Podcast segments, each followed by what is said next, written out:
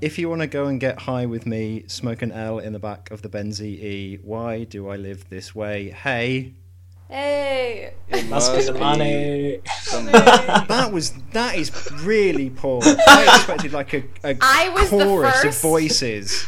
Yeah, like Jess getting, got like- there first, so I wanted like a deafening crescendo of "Hey, must be the money!" Like really enthusiastic. I was enthusiastic. I was 100% with you. I, I didn't I didn't feel my backup, so I, I backed off. I thought maybe Oh. you were oh. gonna ask one of us to finish it, so I was holding off. No, no, I was just leaving it there as like a prompt.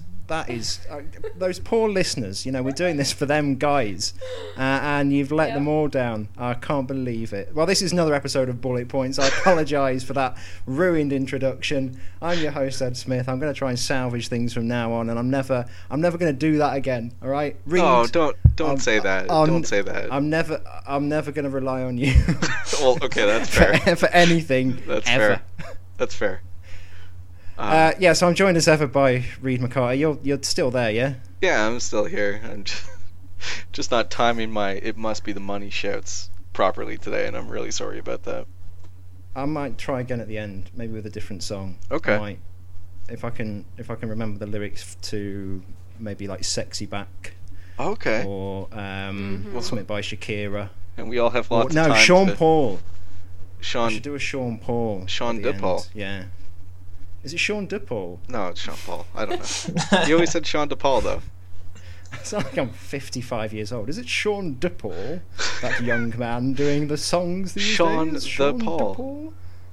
Ed, we're very quickly turning into one of those variety podcasts. Those kooky, those kooky podcasts where the, the, the hosts are like characters who you can get to know and love, but who, who wouldn't ever let you talk to them on the street because they're such good friends of yours. Yeah. My Um, eyes are rolling into the back of my head and I'm seizing. Sorry, continue.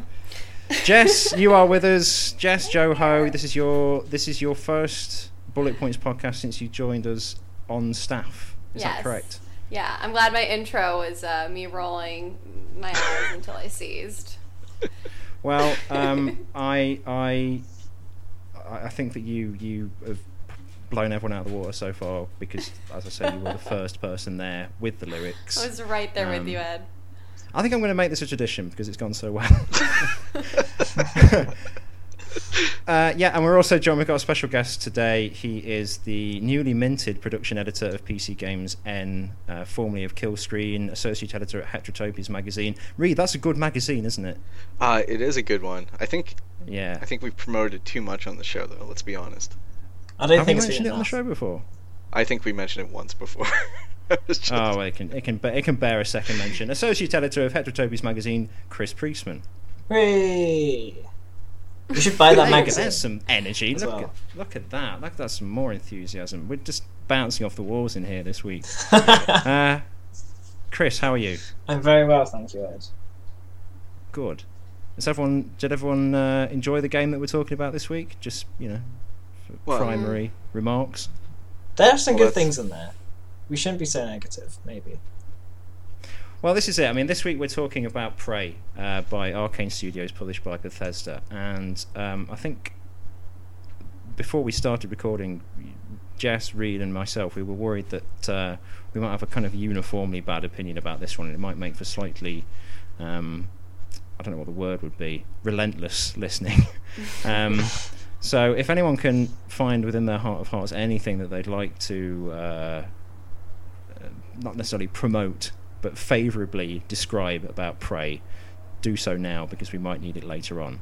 Um, I will throw first to Chris on this one uh, because I, I do think that you might have the uh, the most optimistic perspective on Prey. What did you think about it generally? I think it had some really good ideas in there. Uh, the execution didn't quite go where I wanted it to by the end. Uh, but it is a game where you can push dead bodies around in space and they float around, and you can have a little party in a in a space shuttle with them, which is lovely. so that's that's my positive thing. Okay, for you. So so good good body manipulation tick. That is a um, that is a good feature to have. Ed Gein would love this game. Uh, is there is there This anything is you made can for uh, him. You can fi- finally a game for Ed Gein. huh? For the, dem- about the about unheard demographic of Ed Geins. about bloody time. Oh God! what, One underserved market. Um, so, Chris, was there anything about it that you found particularly uh, egregious or, or bothersome? Uh, well, I didn't. I was like, I've kind of focused on like the storytelling a lot, and I'm kind of tired of that kind of. It's like read these emails, and after a while, you've read about hundred emails maybe, and then after that, you're exhausted of emails, Mm-hmm. and I just, yeah, that I'm kind of bored of that kind of way of storytelling. I also didn't like, um, you know, they had like the mimics. They were okay, okay, but then you had like the human variation of the Typhon hmm which was like the mimic was a good idea, and then you just had this most bog standard enemy ever. And by the end, they're just adding electricity and like fire to them, like it's some kind of fantasy RPG or something. Like Yeah. it's Bioshock, you mean? Well, yeah, I guess. Well, you know, kind of is. Jess, how about you for by way of introductory remarks on Prey? What are your Oh, uh, overall opinions? Um. Oh my God. Where do I start? Um. I think uh, to be generous, let's start from the generosity. Um. I do agree it has good ideas. I think ha- like in separation, and I think the total failure of those good ideas put together is like not a comment on the you know the designers or whatever like i think they did the best they could but like whatever happens in that last you know bit of game design it did not come together and a lot of like the good ideas that they have are counterintuitive to like the conventions that they uh, felt that they needed to uh, stick to whether it's this moral storytelling um, that completely is counterintuitive to the as my article described like the play your way kind of approach which is i think its most redeeming qualities and what we're talking about. Um, and yeah and like these tired it just kind of every time it had a good idea it was like oh and then it just like you know kind of backed off and was a little too scared about the good idea. And um, decided to you know and and then completely negated that good idea by having something like uh, a moral story, which in the end, from what I all I can tell, is like none of it mattered because it was a test. Um, so it, yeah, like all of its every time it would kind of convince me for five seconds that it wasn't a complete garbage fire. Um, it just totally didn't stick the landing um, afterwards. And yeah i just think like a lot of there's a lot of these ideas like it's it, picks it up on a lot of ideas that other games have been doing and done better um, and then is like yeah that's cool let's do that and then i don't know why. Like why is this game so hard? Can someone explain to me narratively mechanically uh, any reason for this game to be as hard as it is um, I would love for e- any of you young gentlemen um, to explain that to me. Uh, and yeah, uh, just things like that. It really frustrates me. I'm also, disclaimer, bad at video games. I will be the first to tell you that. Um, but I will say this is the first time I've ever done had to go on easy to try to finish anything, um, and it really just I these games don't I don't take to these kind of games that are um, hard for no reason, and I can't tell why. Uh, you know, in terms of design, it would be designed in that way. Uh, Yeah, and it has I that- concur certainly with that. hmm Yeah, I, I was gonna. was my that was my generous introduction. I was about to say, what about the negative stuff? we'll get Reid, to how that about- later. Reid, Holding- how about you? I I mean, I'm kind of on the same page as as Jess. Um, for me though, I think, you know, it, it depends kind of what you. I don't know. There's so many different aspects of this game to talk about that are kind of, to me, I found really disappointing and kind of bewildering. Um, I I thought the things that I do sort of like about it are aspects of uh, how the environment itself is designed. um, how you kind of figure out how everything's interconnected and you start to get a sense of the space station as a place. Uh, but then that kind of gets spiked by it being separated by these floors and, you know, having this. I don't know, you go outside and it, it just doesn't feel like it, it feels very video gamey once you kind of see it as a whole.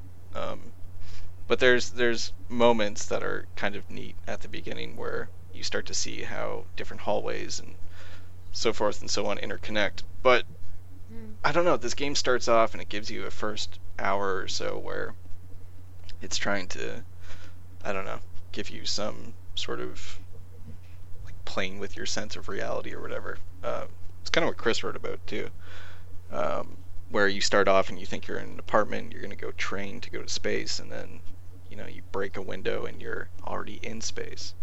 Uh, it's supposed to be surprising and Ooh. yeah, and I mean like, as, I not a imagined a designer saying that. yeah, Well, seriously. there's a bit. There's there's a bit. There's a line when you've you've broken out of your facsimile of an apartment and you're heading towards the game's uh, main hub slash the space station's lobby, and the guy who's talking to you via the radio, who um, is the surrogate for Atlas from Bioshock, or Yes. you know, yes. pick a pick a genre trope. Uh, he says, uh, "Prepare yourself for what you're about to see," or something like you know to, Yeah. to that effect. And you open the door, and dun dun dun, you're actually in space the whole time. And I, I, I wonder under which rock the makers of this game have to have been living that they still presume the players of a video game in 2017 are going to be surprised or ought to be surprised by the reveal that something is in space or even that something is not what it seems you know like the vault Yeah. in fallout 3 done columbia in bioshock infinite done rapture in the original bioshock done you know it's just Fucking But- but the that thing is, portal. there- Portal. fucking portal. Like I can't. The game. yeah, Yeah. portal yeah portal like 2 that was my remember my pitch to you guys for what I wanted my my article title would have been why Portal works in this game is fucking terrible. Um, Yeah. was my headline. was my pitch. but it's it's not about what rock they've been under. It's just people keep keep eating Not this not stuff enough up. rocks. There's not enough rocks on top of them, so they just keep doing what everyone else is doing. And I, I mean, i don't know yeah, I, I, I don't yeah I, I was just gonna say, I think that's sort of the biggest problems for me are that it kind of lacks follow through with with uh, the story it's trying to tell. Like Chris was saying too, it's most of the story is is relayed through emails and audio logs, which are. eh, I love doing that after my workday. I, I think if you yeah exactly, and if you if you make it possible to skip, um, I don't know. I, I'm a believer that if if you can miss three quarters of a story by not scouring everything, then the story is is maybe not as successful as it could be. I think that's a problem that video games don't seem to understand. That you do have to actually tell your story directly in order to impart it, make sure that everyone gets it, and not just um, I don't know. But anyway, all sorts of things. There's so many Well, things. The story is really disappointing. Yeah, very smart. Can I comment quickly on that? I think that um, a lot of video games, and this is not just like a prey thing, um, on the altar of whatever interactivity, um, and somebody get Ian Bogost in here, um, is on the altar of like you know stories and games uh, of like you know do your play your way your, your story you know on your time um, they they uh, use that as an excuse to tell stories poorly um, or to not think of creative ways to um, tell stories in, in a way that uh, like still allows for self-discovery um, Yeah. so in, in prey they have decided to do the worst thing which um, is tell you this story uh, you know through emails which is like god who the hell who the fuck needs to read more emails in their life like i someone raise your hand if if you're if you were lacking that in your life because i was not yeah, after, I think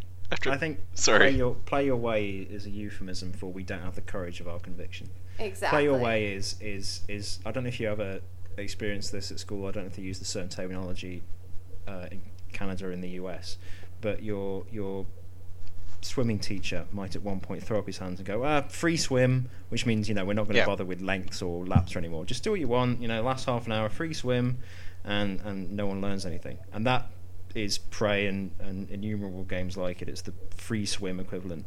Um, and I, I'm, I'm personally less troubled by the existence of that kind of structuring, if you can call it structuring, or, or that sort of design, as much as I hate the word design, than I am by how it seems to have been conflated with sophistication. Like it's become it's Mm. become good that games are like this. That it's become good that the story in games is is disparate and you can find it yourself. It's become good that uh, it's up to you to decide what your character is like and how the story is going to play out. Chris, what do you think about all this?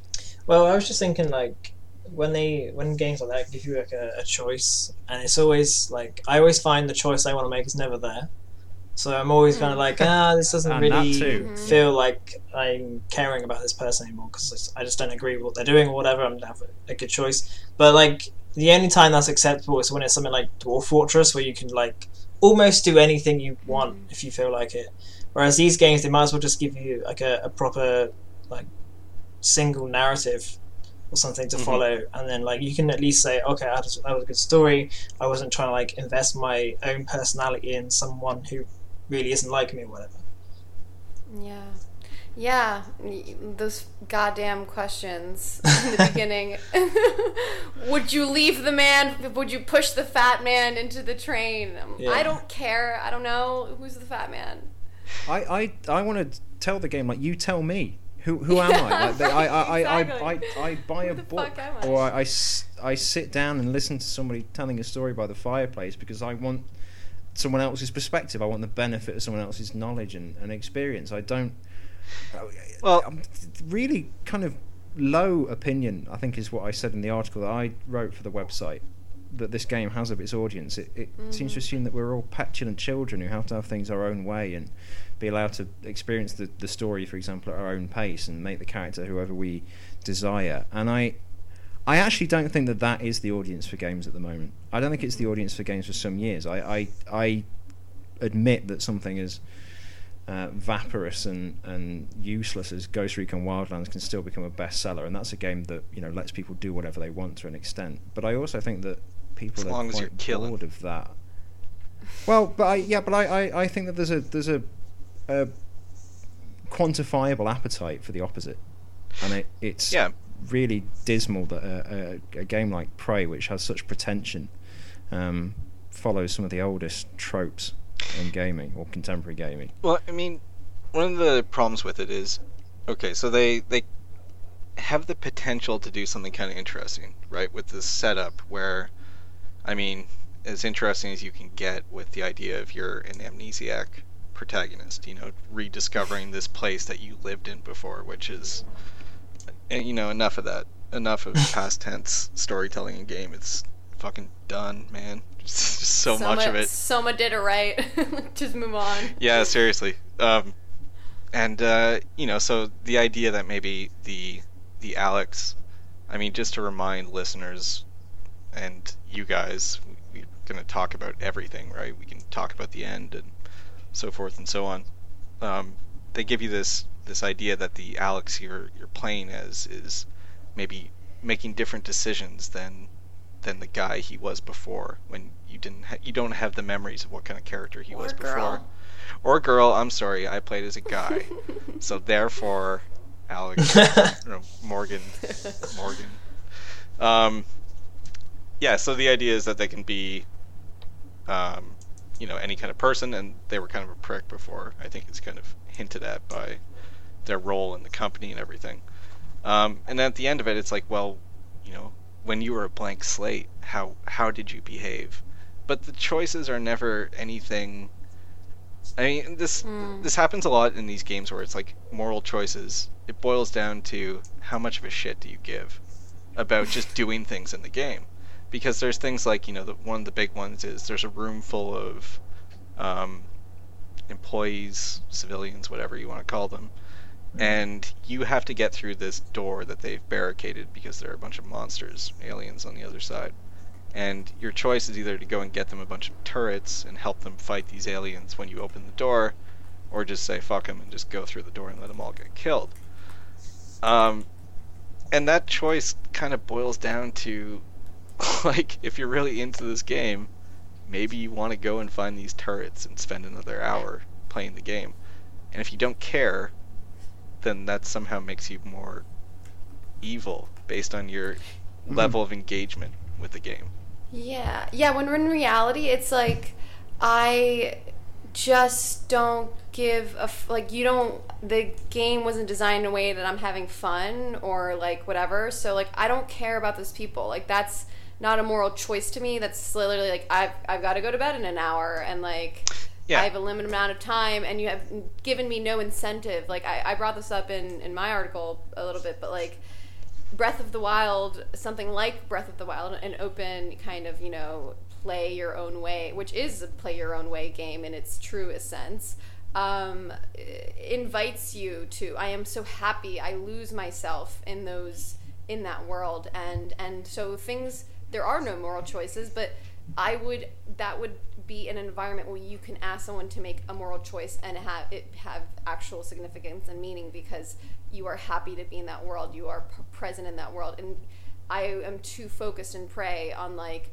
uh, strategy, time. Um, I'm gonna have to go back and like you know get all this shit that I left behind, and then, like, there's everything's such a chore. And that, the use you know, of it's resources and everything too.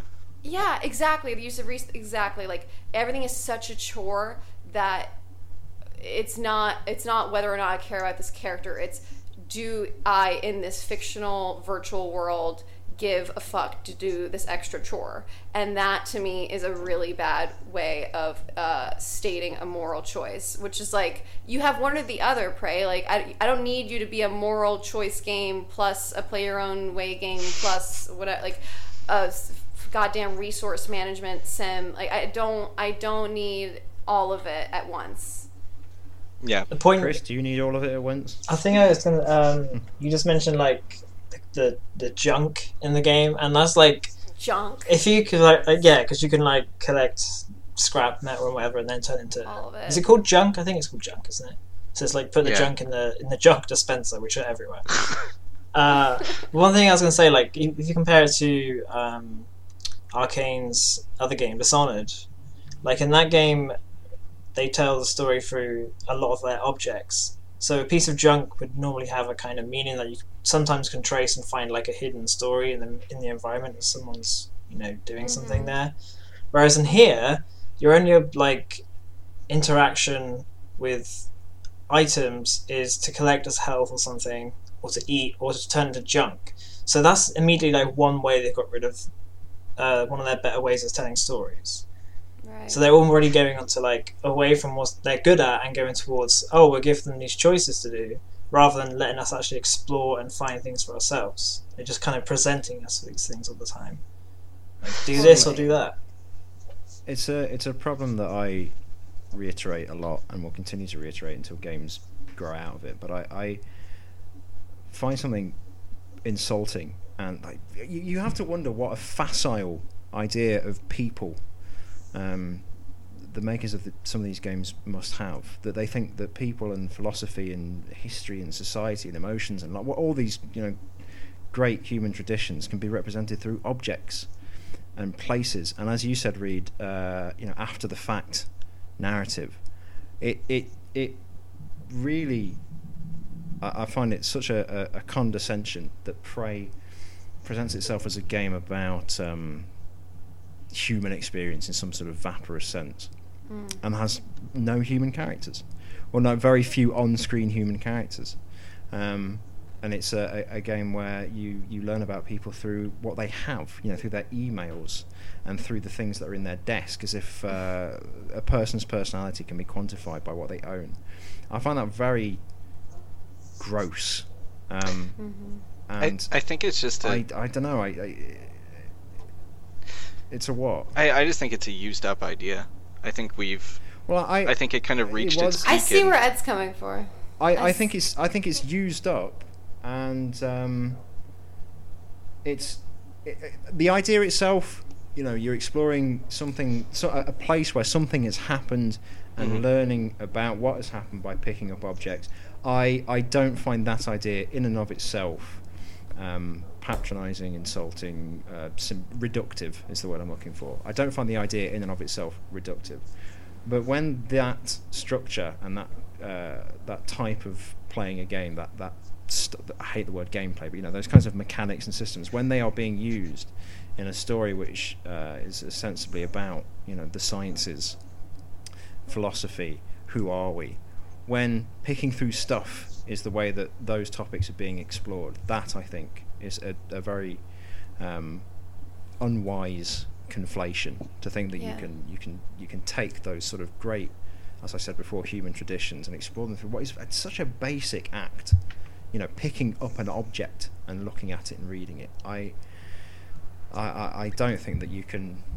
You know, how dare you claim to say that your game has uh, something to do with humanity when it's about picking up objects? I think that that's really, really Yeah, beyond yeah.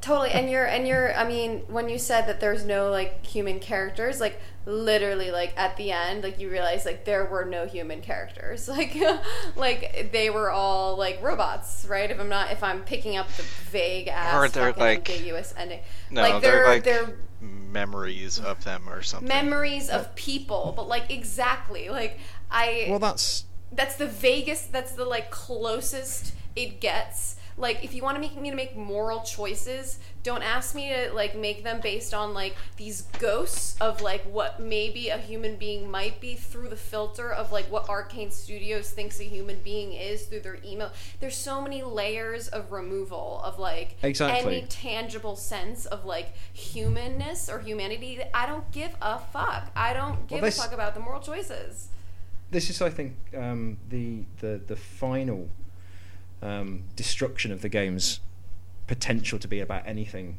grand whatsoever is when it's revealed that everything is is all Yes. a dream because that that is you could almost write that in words what the game Yeah. is saying at that point is every Yeah. choice you've made as a human being every everything that you've decided to do uh, every character that you met all of their suffering and pain and their experiences meant nothing yeah we we we it was a fabrication and it's meaningless Simulated. Well, no, it's well, it's yeah, it's all of that plus it's you know the meta narrative. It's your actions as a player are the actions of like almost like a proto or not a proto human alien hybrid thing like so Yeah. like, Yeah, it's just no, it, yeah uh, like at that point, and honestly, throughout the whole thing, I was like, uh, I was like, um, give me one good reason as to why we, the humans, deserve to be like evolutionarily like the what is it the ty how do you say the ty the typhoon the the Oh, the- what are they called Yes, the Typhoon? typhoon. the typhoon yeah they they see what is it what are they I don't even give a fuck enough to typhon just I think it's a ty- Typhon. typhon Yeah. No, it's a it's a Typhoon. it's a typhoon. A phone made out of tie. You guys are really undermining my really good point. um, or I undermined it myself. Uh, which is that um, I truly was throughout the whole thing was like, um, why don't we let them win? They seem to like have their shit together a lot more than we do. Um, and they don't have the like hubris of human being. So like at the end when and, and this is what I f- hate always about moral choice games like this. Um, oh hey no, but we have more than just one or, or this other bad or good moral choice. No, it doesn't matter. Like it because at the end you're supposed to pick the uh, like they pretend that you're not supposed to pick, but you are supposed to not kill everybody. You're supposed to, you know, save humanity, and that's the good ending. And you know, you're supposed to save everyone because then that makes you a good little, like typh- uh, typh- typhoon. it makes you a good hybrid, and it makes you you pass the moral test. But like, I honestly, in my opinion, there should have been space if this is a play your own game or an actual moral choice asking you about what it means to be human should have been an option to kill everybody because in my opinion that's the most logical thing. If i was a hybrid i was like you guys are terrible. Like you don't bring like when he his whole speech at the end um, alex is like you know we wanted to do what bring what the what you brought to what we bring to the table we human beings which is presumably empathy. I could not like what empathy is in this man? Like what i have no seen no evidence of humanity's uh, positive features in this game at all. There's um yeah. There's a there's a telling a telling quote I think a telling quote from that character when uh, you find one of the experiments that they've previously been conducting on the Typhon, and he I'm paraphrasing a little bit, but he says something. He, he's describing how the Typhon are unable to be empathetic, and uh, he says um, it's not that they aren't empathetic, uh, it's that they are unable. Um, don't bestow upon them human qualities. People often give human qualities to things that they don't properly understand. Know, that's a line from Alex Mm-hmm. In the game, and I think that that sums up very well the game itself. Um, Hmm.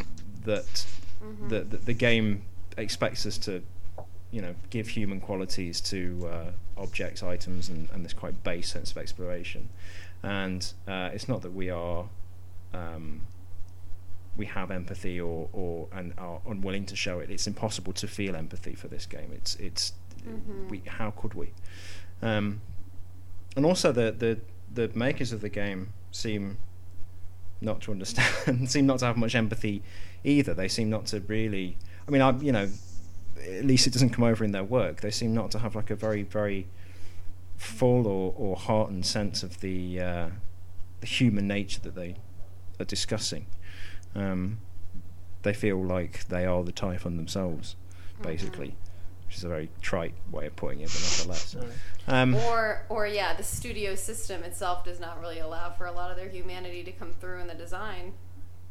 Yeah, um, and I, I I wonder why that is because I I one looks at games even from you know large studios and large publishers made with a great deal of money and marketed to a, a, a mass audience, and it is possible. I think that not only is it possible, it, it's possible to have like a huge success with a game that is genuinely interested in, in people and their and their problems.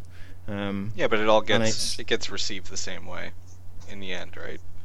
The bottom line ends up being. Do you, do you think there's a, a real distinction made though between oh this will turn into a boring game criticism talk, so maybe it's not worth going down this path. no, please ask the question. But you know, if you can make a prey and you can make I don't know, The Last of Us, there's one that I think is good.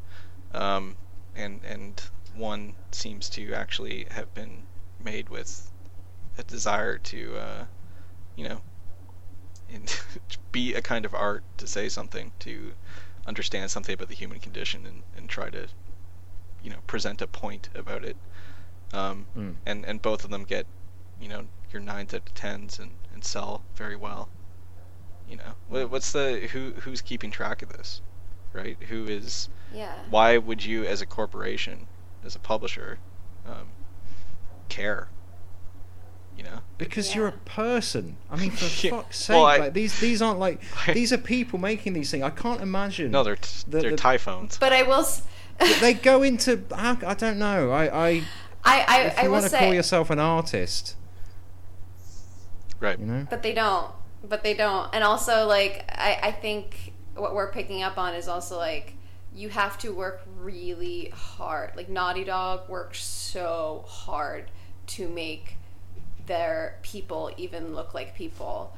Uh, you know what I mean? Like in their expressions. Um, I think video games have to work either with or against um, the inherent uh, Artificiality or artificiality and alienness of their product like it or Yeah. not product or, or of their medium it's um, it is at the end of the day a, a, you know zeros and ones and that's why killing is kind of you know such a major mechanic in my opinion is because you're either alive or you're dead you're a zero or you're one and and like you know you have to really try to uh, um, bring in it's an attempt it's, it's an attempt that you can it's a hill that you either die on or you don't um, and i don't think they really tried to die on it at all here but um, I don't know because because but they seem so determined. This game seems so determined that you'll play it and say, "Well, that is really about something." That game because there's so many references to, to science Yeah. fiction and to philosophy and to people like Philip K. Dick and you know other Mhm. authors that you read in your first year of university, and they seem determined that this game be about something. It's got to be about something. So they they are climbing that hill. They know that it's there. Um, Chris, what do you think? We've not heard from you for a while. Yeah, I've just been listening. I think like um, it's interesting to listen. Uh, no, my my kind of like not rebuttal to that, but I think just to, to give them a bit of credit, I think where Arcane did succeed in maybe not necessarily telling the story, but exploring the themes was um, for me some of the like I don't know what you call it, like maybe room arrangements or something like and like visual kind of Mhm. references to other things inside the, in the game. Like for example, at the start of the game, this is a very simple example. At the start of the game, you're inside like a test chamber, and they're putting you through like a, a series of like four tests to find out if you're getting some of the. Typhon abilities inside you and whatever. And then you go back to that room and you escape, and you see like another Typhon inside it, and there's like kind of juxtapositions and, and like contrasts and things they do like that kind of more visual, kind of more like a cinema kind of. I get. I think it's probably from cinema, mostly like visual stuff like that. Um, and like the thing I talked about in the essay I wrote was like the mirrors and the glass. I kind of picked up on that, and there was like a lot of glass used in different ways. For example, the glass box, and like obviously when you went to the laboratory, there were like glass boxes on the tables and stuff with microscopes, and they were like to me it felt like there was some kind of connection between these things like someone actually thought about how to arrange things and uh, actually make the themes come out inside the arrangement of objects and that kind of thing. Um, I think also what we touched on earlier is like the architecture of the place also kind of ties into that as well. I think that was probably the best part of the game for me but yeah like the rest of it kind of fell apart Can you go more into the architecture? Because like the parts I played were just so bland, but I think I just like missed. I mean it's not amazing like the architecture stuff is not like Dishonored for example which I think is really good at times Yeah, totally. Um, but I'm trying to think of a good example. Uh, this is where I can't think of one now. It's super No. hard to. I was trying to think of the. Well, I mean, really after a while, hard it does just become a, a space station, a grey space station. But there That's are, I I was think, like the I- um, the, the arboretum at the top is like kind of a cool area. Mm, Um, Yeah. hmm Totally. No, I The am arb- so glad you're here, Chris, to rein us back in. The Remind us- arboretum just made me think of Bioshock, which has a level in an arboretum.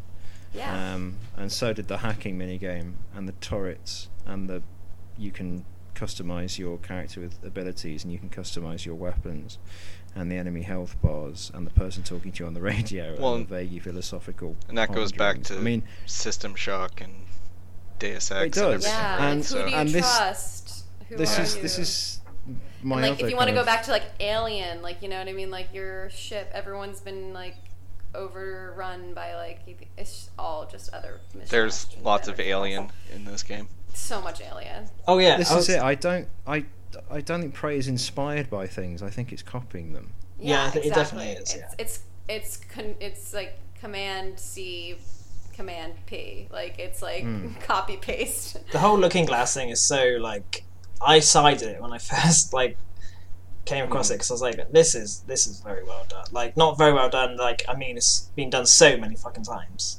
Like it's not really Mhm. original at all. Like I didn't really want to write an essay about how it was kind of similar to stuff like Lewis Carroll did because it felt like a the most obvious thing in there. But that's kind of where I went with it anyway. Um, but another point I was going to make uh, related to player choice, um, just because I found this funny at the time.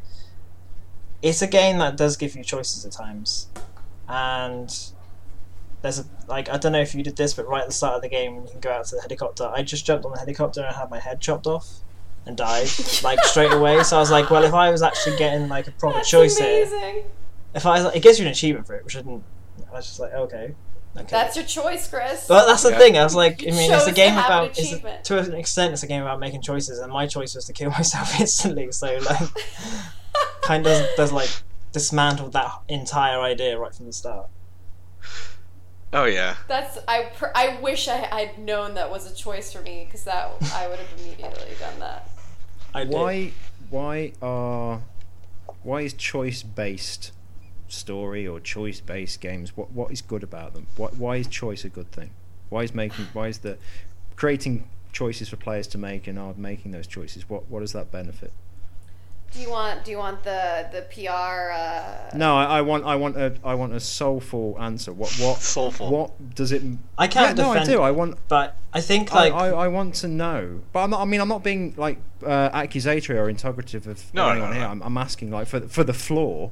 No, totally. What- I think I think what why they've done does- it is because like the earlier ones were like Bioware stuff and like Telltale really took it off again.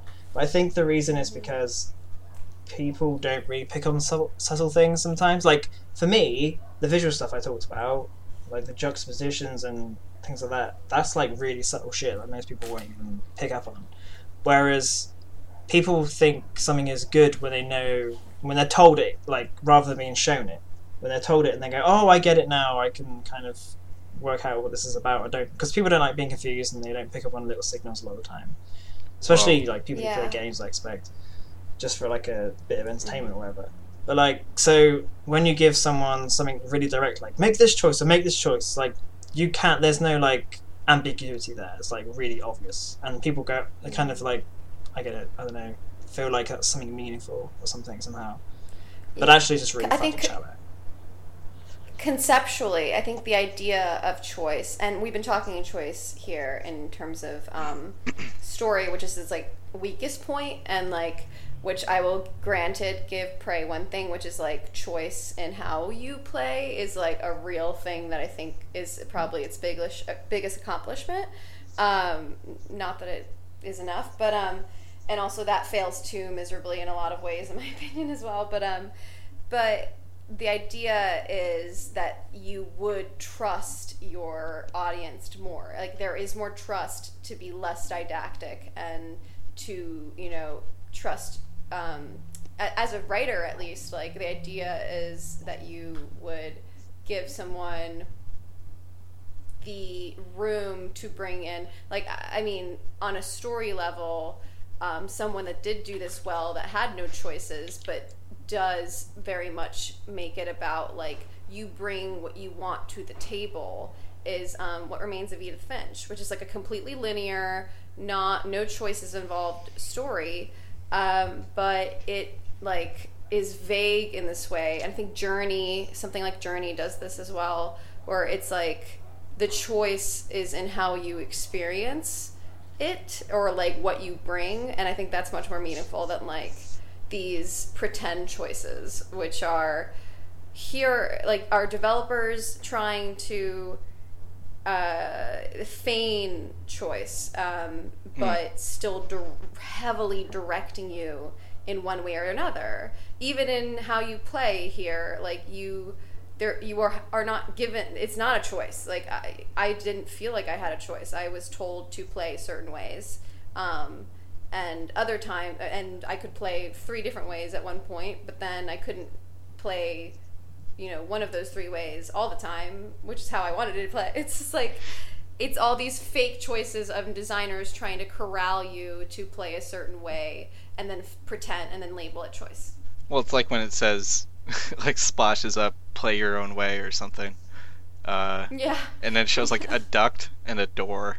And, like, you know, it's the old thing with, you know, a friend of mine sat me down at his computer and, you know, when I was, like, 14 or whatever, younger, who knows, uh, with, the, like, the first Deus Ex and was like, you can sneak through there or you can shoot a rocket at it. And either way, it'll let you keep going. And, like, you're like, yeah, that's cool. That was also, like, what, 16, 17 years ago? 2099, one of them, yeah. Oh, okay. So even older than I thought. Um, Yeah, I think so. but about these things about choices, like I, I think there is a way that that choice can work in narrative sense in games, but it has to be really controlled. I think. I don't think games Mm, have quite figured out how to tell linear stories. Uh, to to the you know to take advantage of what games can do well with you know spacing and, and interactivity and how you kind of encourage the player to move at certain paces and how that affects you know this the rate at which a story is told. Um, so I don't think choices are really used super well at this point. But I think you know I would maybe partially defend something like the Telltale method or um, I think The Witcher kind of does this, and I think Kentucky Route Zero does it too, where the choices are all variations on. You are essentially bringing. I forget if it was Jess or Chris who said this, but you're sort of bringing yourself into it a little bit, and it's yeah it. At the end of the day, you know, it's saying in The Witcher, it's saying that this, you know, Geralt is is the same dude, but you can kind of choose to emphasize certain parts of his character uh, which is kind of similar to like Kentucky Route Zero. You know, the characters you play as they're kind of the same people, but you are choosing to draw out certain aspects of them or not.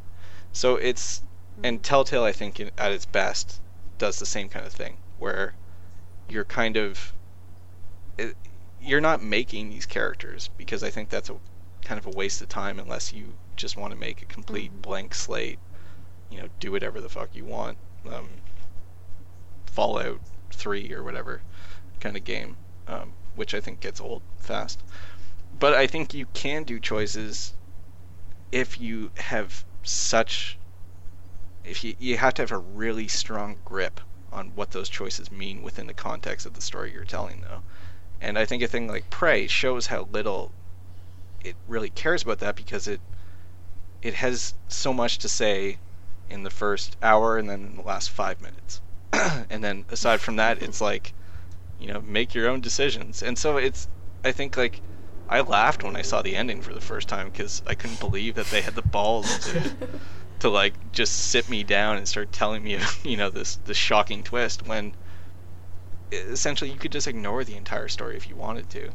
I mean, I, I was trying to find it because Yeah. I was kind of trying to find what I wanted in the game, Yeah. but but still, it, it just blindsides you because it's it's not part of what that game is. I I, Yeah. I don't know. It's so confused. It's so confused. And ironically, what you're picking up on, Reid, is like, uh, you know, so this uh, games marketed as games about choice, Telltale, all these things, actually need to be extremely controlled, and um, and they do need to like corral, you know, people Yeah. in a certain direction. And I, I don't actually think that's ha- necessarily a bad thing. Like I love Telltale, at least the first season of The Walking Dead, um, and I think they can do that really well, and that's a good workaround to the technology that doesn't allow you to just make whatever just you know decisions you want. But other games that aren't marketed necessarily as like choice games or like let's or you know I think uh, if you take this, I don't like to use this word either, but gameplay wise, choice and gameplay. Um, you know, people market sandboxes as uh, you know um, as you know as that as as choice but in gameplay but it they're all just meaningless choices they have no significance and don't matter and are just chores which is what prey feels like or the the what i think is like the revival of the sandbox like breath of the wild um you know uh, it does make me want it does in every way make a world this world that is interactable like i can interact and come at it in every different way. And yeah i'll miss some things those things are important but like i'll gain something in the way that you know i insisted on brute forcing everything and just climbing up walls. And i don't know why but i did. And like there's something to be gained for me in that frustrating experience that like nobody else experienced um, yeah i don't know so i think there is a successful way to present um, a sandbox world where choice is significant to your experience. Um, and yeah, moral choice is actually ironically the opposite. It, you need to be completely controlled. Uh, yeah, I think um, it still says I- one one way I was just thinking then one way uh, that prey kind of also fails in terms of choice, and this is more relevant to the website actually when I think about it. But like, it, I just want to talk about like his guns because it doesn't really do good things with guns. Like it gives you like a glue gun, which kind of wants to tell you at the start that you can use it in different ways, and it's mostly just to like freeze the enemies for a second or climb up places. But after a while, like I found myself not using it at all. There wasn't many problems I couldn't solve with a shotgun, but like, and I was playing on hard as well, so I, I expect a game that has like those many Oh. different. No, but I mean, What like when you fuck? play on hard, especially, you expect a game that has like different like systems. Like you can throw an M- EMP, you can use a shotgun, you can use a glue gun, or you can whatever. To like like bring those game out has more. those different kind of things. You expect to be forced to use them, and I didn't Mm. find that at all. Mm. Um, I had the opposite experience. I kept trying to just just use my shotgun, and it fucking wouldn't let me. uh, in I regards to choice, I, I, sorry, Reid, carry on. No, I was just gonna say too about the difficulties that I found this game frustratingly difficult for the first half, I think, and then it became incredibly easy. I also just started running from everything too, which because Yeah, I, I me realized too. these enemies were not. Which like that's dumb. Like you shouldn't make a game where like I'm sorry, that's dumb. You don't you have to run from the things that you put in the game like all the time. That's the way to play it. Like that's not good game design. Well, it could be, but it's it's. I don't Well, feel the like reason you're, I think, that, I think the reason you run from the enemies in prey is not because they're frightening, but because they just crowd you at your annoying. feet and fighting Yeah. you is just a is a chore. They're a, a a chore and annoying. Um, I, on the subject of choice, before we move on from that, I feel like what happened was it was acknowledged that games are interactive and that the audience for game. This is you know, 2007 game essay rubbish, but uh, it was it was recognised that the audience for games is quote impassive, and that they have to be allowed to to have a, a, a certain amount of influence over what's going on on screen, and that extended gradually into the story and into dictating the the morality. You know, always resistant to say that a art has a message or art has like a morality because I don't think it ought to be that direct. But I think that it extended into into that. We we started letting the entire point of a game be up to the player. The entire uh, polemic of the game being left to the the player. Um, and I don't think that that is really helping anybody. I don't think it makes the games look very cohesive because it, it lets players undermine them, and I don't think it lets the I don't think it makes the players feel like they're they're really getting anything. Uh, I, I think it makes us feel like we're we're being given the, the same collection of toys over and over again, and uh, nobody's really interested in saying anything to us. It makes I, I feel quite ignored by a game that lets me decide on, on everything. I feel like I've been abandoned, and um, I much prefer to get a sense of the author being present. Reid, I feel like you were really onto something when you said that games haven't quite gotten the hang of linear stories yet. They haven't really decided on how the myriad small decisions that we make in games, our character's costume, the way we move, weapons we select, did we go down this route to get here or the other one? Um, they haven't quite reconciled with how those tiny decisions might influence uh, a story indirectly, but influence it nonetheless. Um, so how can it be that they are daring to say that we can decide on the the, the big questions of the game? Um, I think that it's a it's a, a huge uh, overstep for games at the moment to say that we are allowed to decide who the character is and what the story is going to end like when uh, I think choice in games should be at the moment concentrated on on smaller things. Um, I'm trying to think of like an example, but I think the Telltale analogy is is a good one, where you're not deciding how the characters live or die. You're just deciding on uh, how they reacted in that one conversation, and that one conversation might not have a huge bearing on the uh, the overall kind of story as written on like a Wikipedia summary, for example. But it, Mhm. it has a bearing on your experience of it, just as when you're reading a novel, your memories of a place might affect your um, the, the vision that you have in your mind of something that's being described on the page, and that's a I think a healthier way of, of working choice into games. This this the way that Prey does it, where you are free to decide on everything that goes on, in the sense that um, whether you push button A or B, it changes entirely the the story of the game.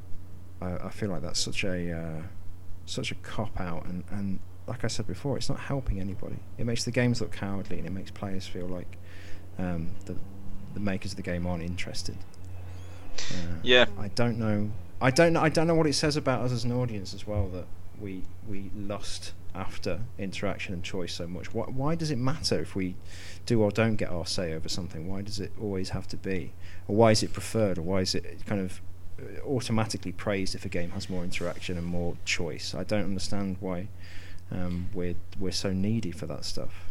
Yeah, I think I mean I, that's a great question um, because, uh, but I think that's like it's a language issue. Is that like interactivity? People have interpreted it as like do whatever the fuck, but like that's not to me what interactivity is, or like. Um, I lost it. I had something and I lost it. Someone else take over, Well, I- I and I'll come back. in- in- interactivity doesn't have to be. Um, here's a room full of objects. Do what you like with them. Interactivity Yeah. can be.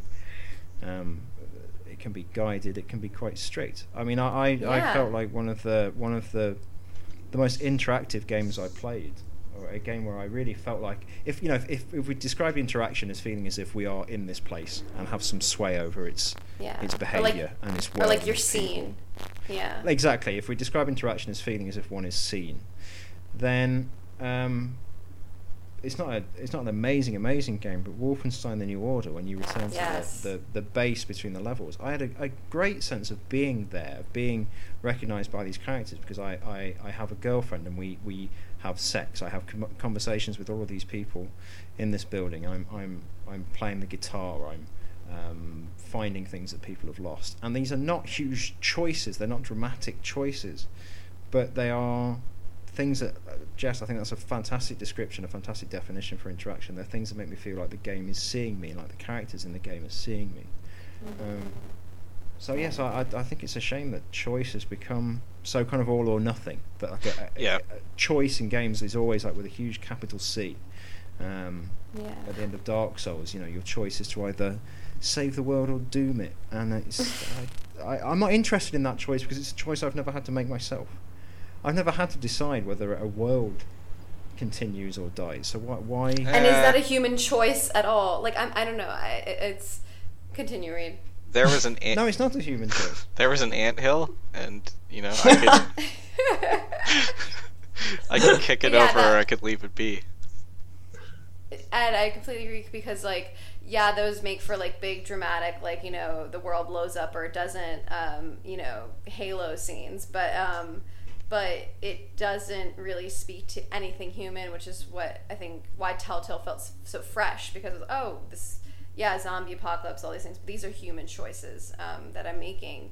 Um, I've never had to save or leave someone behind, but like I can extract that as a metaphor, you know, into my life and be like, oh, there's that friend where you know I either stuck with her uh, even though she was shitty, uh, or I left her behind. You know, it's like it's these things that like are human choices um, that don't necessarily need to be like real life. You know, I you know do I put my coffee pot on at nine or you know ten p a.m.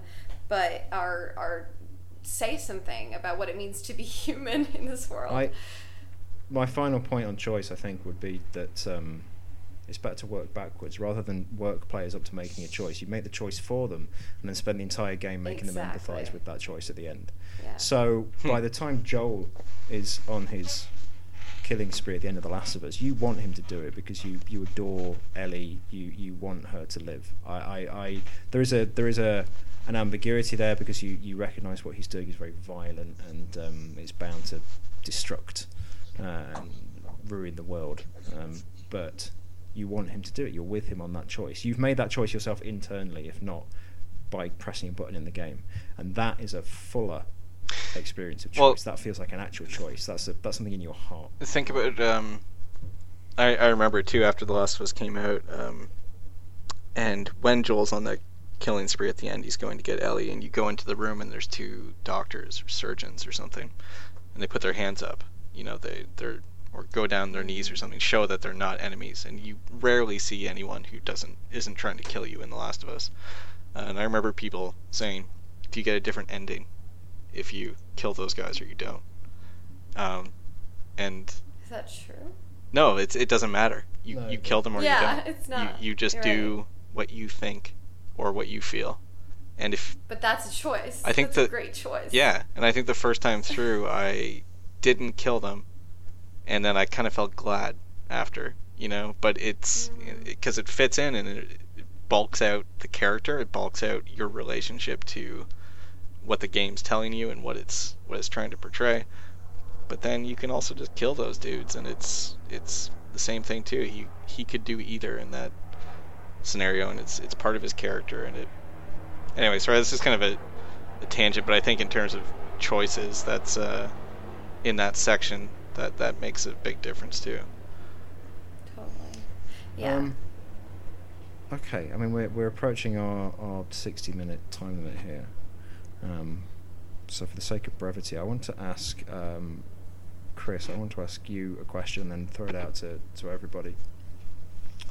Um, and it's a it's a fairly basic one. Um, we've talked a lot about uh, the story. We've talked a lot about you know, picking, oh, excuse me, picking up objects and the, the shooting and stuff. Um, so, Chris, what I wanted to ask is, do you think there are any specific mechanics in Prey that really responds to uh, the bigger points it's trying to make? Um, if it's a game about who we are as people, if it's a game about trying to recall something, or if it's a game about changing from a, a, a worse version of yourself into someone who's grown and better, is there anything you do in Prey that really sort of tells that story? That's a pretty good question. Um, I mean, you you mean specifically in, in like the mechanics, what it brings out. Yes. There isn't. Is there, is there anything? Is there anything? Well, my point, the the the um, the uh, incentive for this question is that the character is called Morgan Yu, which I'm conscious of is a is a is a terrible terrible double entendre. You know, it's, it's a it's spelt in a kind of Asiatic way, Y U, Yeah. but the, it's the game saying this is you. So what I want to know is there anything that we do as players, as as players who are bored and playing a shooting game and, and whatever, is there anything that we do which consciously or not feeds into the, the character story, feeds into the, the game story? Hmm. I mean, I'm struggling to think of something, which might be the answer. Is no, but I don't know. I feel like that would be harsh. I mean, like I, th- I do think there's like some smaller things that I picked up on that I kind of enjoyed, but it was nothing that kind of fits that description. I don't think. Not really. There's nothing major that's coming out of me. If you wanted to do an alternative reading of Prey and be completely generous to it, um, you could say that because Morgan Yu is the what the president or vice president or something of of the company that built Talos One, um, and and he's defined as you know the things you find out about him from the past are that he was you know sort of driven uh, profiteer kind of guy. You know he wanted he was kind of like his brother. He wanted to advance science at any cost and so forth and so on. So if you want to be like i don't know give the game way more than it's due because it doesn't support this reading fully you could say that him going around exerting his will uh, treating the other members of the crew on the talos one as sort of like means to an end as as extensions of his own personality um, sort of the Ed article idea of everything is an item in front of him. Um, everything's a tool. All the junk he collects, all of his, you know, conquering the station so that he has complete control over it again, is a commentary on him becoming himself again. I think you could do that, but Then the ending ruins that. I think Yeah, the game then- works better if it was yeah. like Doesn't the ending that it that it imposes upon you as because you're supposed Yeah, that's to true. pick you're supposed to pick you know that would have been rad like i would have fucking loved that like if i'm allowed to if, if this is a story of me becoming the asshole that i always was like Yeah. that's a really interesting to me like uh, you know counterintuitive that's a surprise. If you want to surprise a player um, who's always been expected to be the hero that's a complete surprise. But um, and and you're supposed to be uh, you know part alien hybrid and like if it's you know if it if it I'm gonna avoid the name forever now. Um, if if you know it allowed me the space to actually make a choice and be like no I embrace that aspect of who I am then uh, you know then that would have been really interesting one thing. One thing that it could have could have done, but I don't think it lets you. Like there was a point, or a few points actually, when you um, when I went outside into space, and there's like big holes in parts of the space station, and it kind of points them out to you because they to just to, like on the with the HUD to say like you can go in there. But my my reaction to that was like, can I use the glue gun to seal the places back up again? yeah, But I tried that, and you definitely can't do that because the glue Yeah. gun doesn't work Mhm. that way. You can't fill in massive holes. But that would have been that would have been cool if you could have just done that and somehow like that affected the inside of the space station and it did something different. But th- it doesn't do that.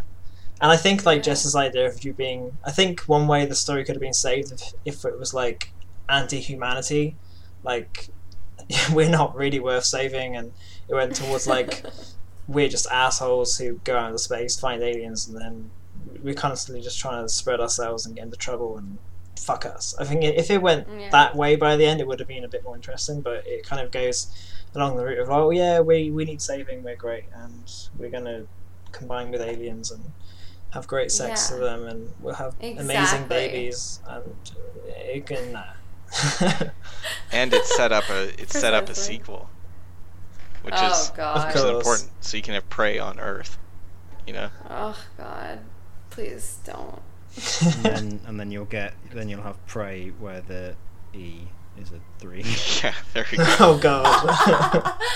yeah, yeah. and then prey where the four, the R is a four. You can do that too. Yeah. Yeah, yeah. and then and then just just the number five. Just- no, just on, it- guys, just we're, on missing, its own. we're missing the hyphens. You got to do the in between uh, Prey, half games. rise of the typhoon. If I don't get Yeah. called and asked for royalties, on the typhoon. It's Yeah. it's a phone that only only Only- only only dials Thailand. It's its only Ah. purpose. Typhoon. Or Thai food. You Yeah. can do one or the other. Exactly. Yeah. That's a choice right there. Okay, That's a great we- choice. I think we're done with prey. I hope I hope we are So because done I, with I'm prey. I'm kind of exhausted by this throw it game. in the I, I think junk. it's- I want I want to throw it in the junk uh, recycling thing, Yeah. and then like get all the parts that it pretended to be. Um, Turn it and into get a- all those parts. Yeah, turn it into useful games, um, and then take those and play those. Uh, yeah, That'd be let's get that. have that prey.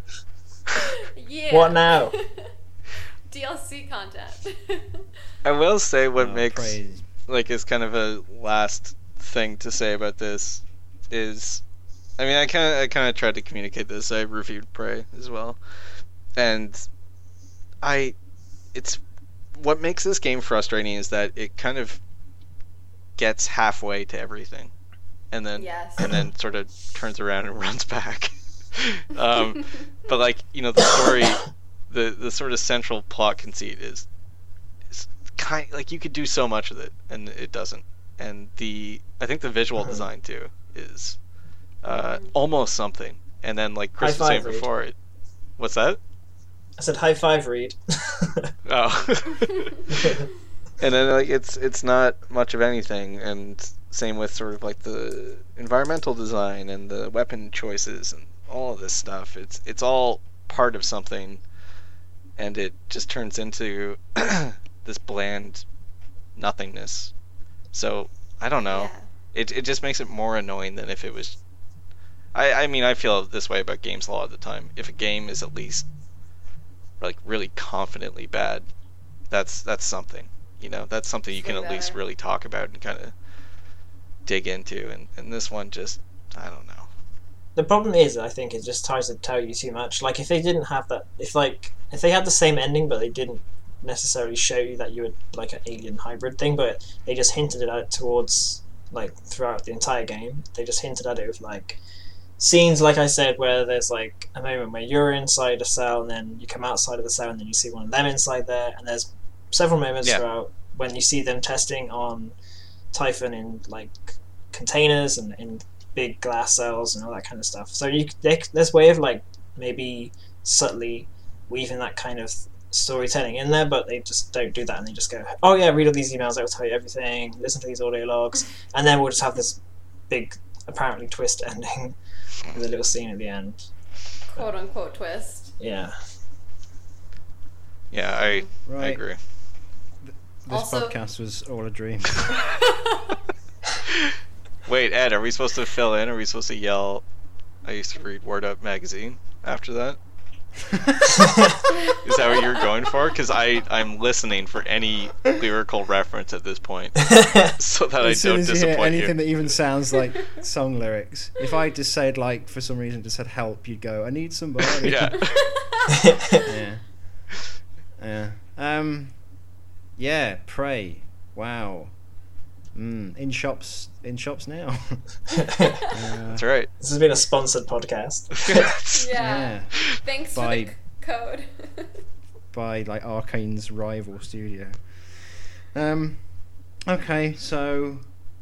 Anyone any uh, final comments on Prey?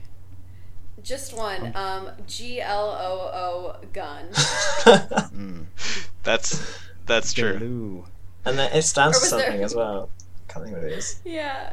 Wait, wait, no, no. One other thing. Um, what was that uh, email password that you pointed out, Reid? Oh, it's uh, oh Christ! Yeah. was it a Russian guy or was it? No, no, he, he was just a It's- drunk. He's like an alcoholic. Yeah. Yeah. He was a drunk, and it was like whiskey. yeah, he was a Vodka. yeah. It was vodka, Vodka. With a zero for the O. That's the alcoholic's computer Yeah. password. Yeah. It's like Because I literally can't. can you get one more there was- there was- one-dimensional? yeah. Depressed character, and his password is sad. It's so. And there's there's So one, and his human. pass his password is divorced. It's so um, human. the thing that the thing that got me was when one of the number panels was 0451 you know like Yeah, oh, enough. fucking Enough. it's like god come on like we all know you've done that joke forever yeah It's just Oh, uh, anyway I don't know. Enough. Just knock it off, video games. Come on, you can do better. There was there was one Uh, there was one like good key code puzzle that at least I worked out. A lot of them were like, oh, you just open this email, but there was one right at the beginning. I don't know if you open the one uh, like locked safe thing right at the beginning, and there's like a whiteboard, and, but you can see where it says the number where it's been wiped out. And the way you find the number is when you look in the looking glass and you see Morgan's past recording of herself, and if you look in the right angle inside that room, you can see the number still on the whiteboard because it's from the past. That Oh was yeah. like the one good puzzle in there.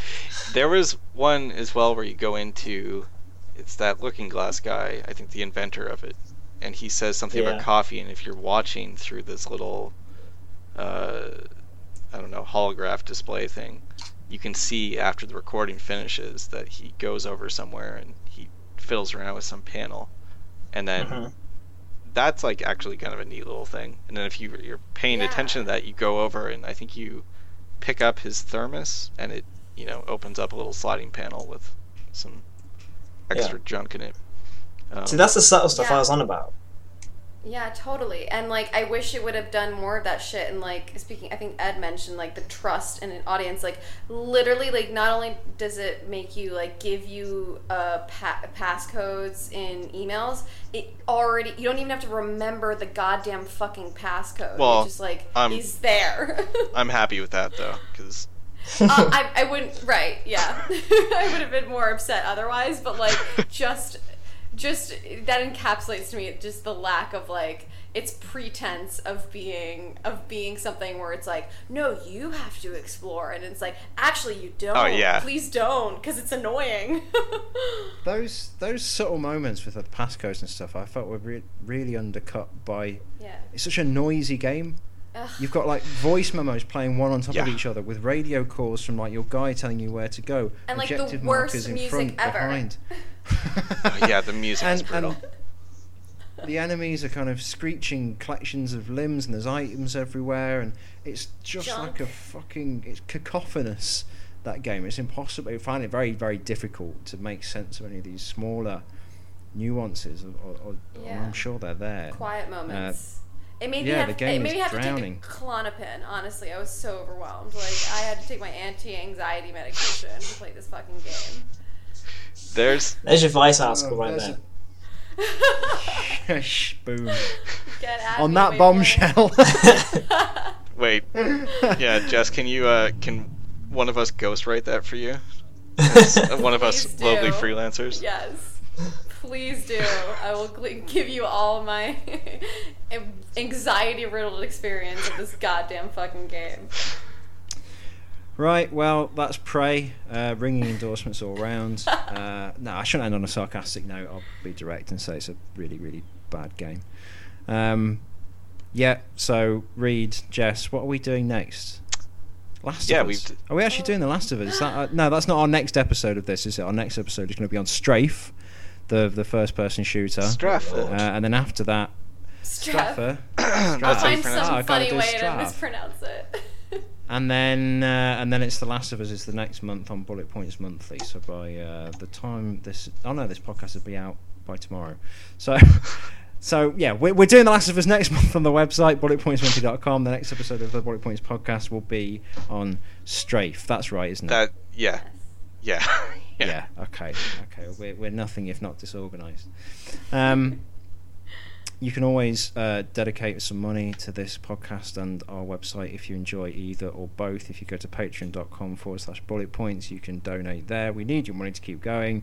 We do this uh, out of the goodness of our hearts. So uh, any donation is always welcome, or else Our bitter, bitter hearts. yeah, not goodness exactly. I do it out of my. I don't think I even do it out of my heart. I do it out of like one of the more kind of disgusting organs. I do it like out of my bladder.